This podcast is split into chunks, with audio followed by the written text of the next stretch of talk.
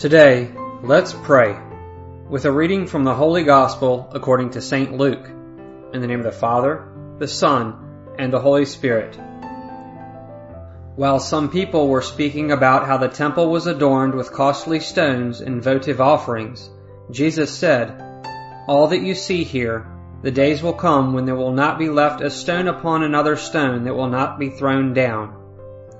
Then they asked him, Teacher, when will this happen? And what sign will there be when all these things are about to happen? He answered, See that you not be deceived, for many will come in my name, saying, I am he, and the time has come. Do not follow them. When you hear of wars and insurrections, do not be terrified, for such things must happen first, but it will not immediately be the end. Then he said to them, Nation will rise against nation, and kingdom against kingdom.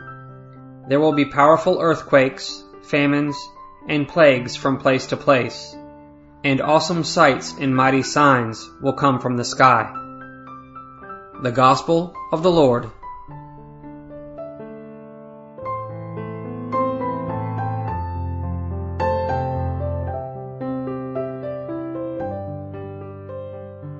In this universe, there is a much smaller universe where Jesus is the King. It is the universe of our hearts. And there is someone much smaller in that universe who aspires to greater heights. That's a curious paradox. Do you know who that someone is? It's our ego. Our ego battles to be the king and pretends to be the king of all the surroundings where it dwells. That is why, yesterday, I suggested looking up to the sky to realize, at least for just a second, what we really are. Looking out into the sky at night does a world of good. We can not only gaze at stars, but also realize how insignificant and tiny we are in comparison to the immensity of the universe. However, in our own little universe, we often believe and consider ourselves the kings.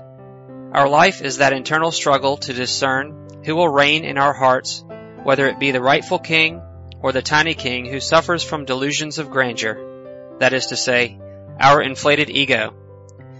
The ego, our ID, seizes and rules more hearts than we can imagine. It even appropriates the hearts of religious people, of those who claim to have faith. Those hearts don't realize that they are letting themselves be governed by someone who is not worthy. In the long run, the ego makes us feel exactly how we don't want to feel. Alone.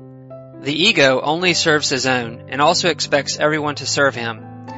The ego, that hidden king, that pretender can feed, give water, clothe, and practice other works of mercy.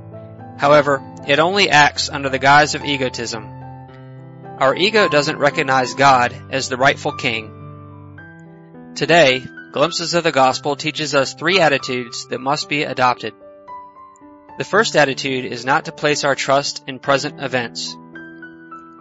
The second is not to be so curious about what is to come. And the third is not to trust in those who come in Jesus' name and can deceive us. If we want to use the positive form, it reads, Put our absolute trust in the Lord, put our hope only in Him, and be able to spot fortune tellers who predict catastrophes and the end of the world because they can be deceitful. Let's take the first attitude. Put our absolute trust in the Lord. Before the awe and wonder of the crowd at the splendor of the temple in Jerusalem, Jesus predicts that all shall pass. All the wonders in the world, including the best works of man, shall pass. For this reason, it's not worth creating our own little gods in material things. Jesus relativizes the value of material possessions, as it happens with the temple of Jerusalem today. The Jews were left without a temple, and therefore without a place to worship God. That's why they continue to have their Wailing Wall as a place of prayer and pilgrimage where they mourn for the loss of their temple.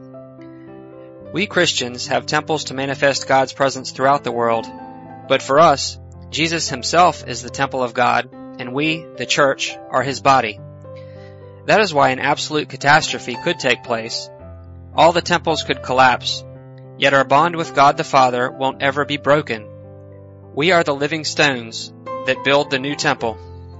It's radically different to know that the first place where we find God is within ourselves, It's different to know that God dwells in us if we let Him reign, isn't it? We needed to explain the first attitude in order to be able to understand the second. Put our hope only in God, or don't be curious. What's the point of being so curious and concerned about when the end will come and how it's going to be? It's not worth it. If we are convinced that everything shall pass, and no matter how it turns out, God, the owner of everything, and the king in this story, will always be by our side, there's no need to worry. Those who hold high expectations about their future don't know how to live in the present and don't trust in the presence and power of God.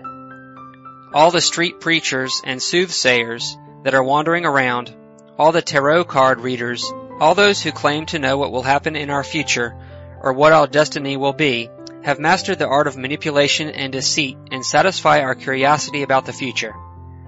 Trusting only God and His Word is difficult, but it brings us consolation and peace. Last, beware of false prophets and be able to spot them. There are thousands of people who have already made predictions about what would happen and when. Sometimes, some Catholics waste their time and energy on such things. They don't do it out of malice, but out of ignorance. They haven't listened to what Jesus said. Do not follow them. Let's not follow anybody but Jesus. All the rest shall pass. Only He will remain. Let us be able to discern. May we have a good day, and may the blessing of our merciful God, the Father, the Son, and the Holy Spirit descend upon our hearts and remain forever.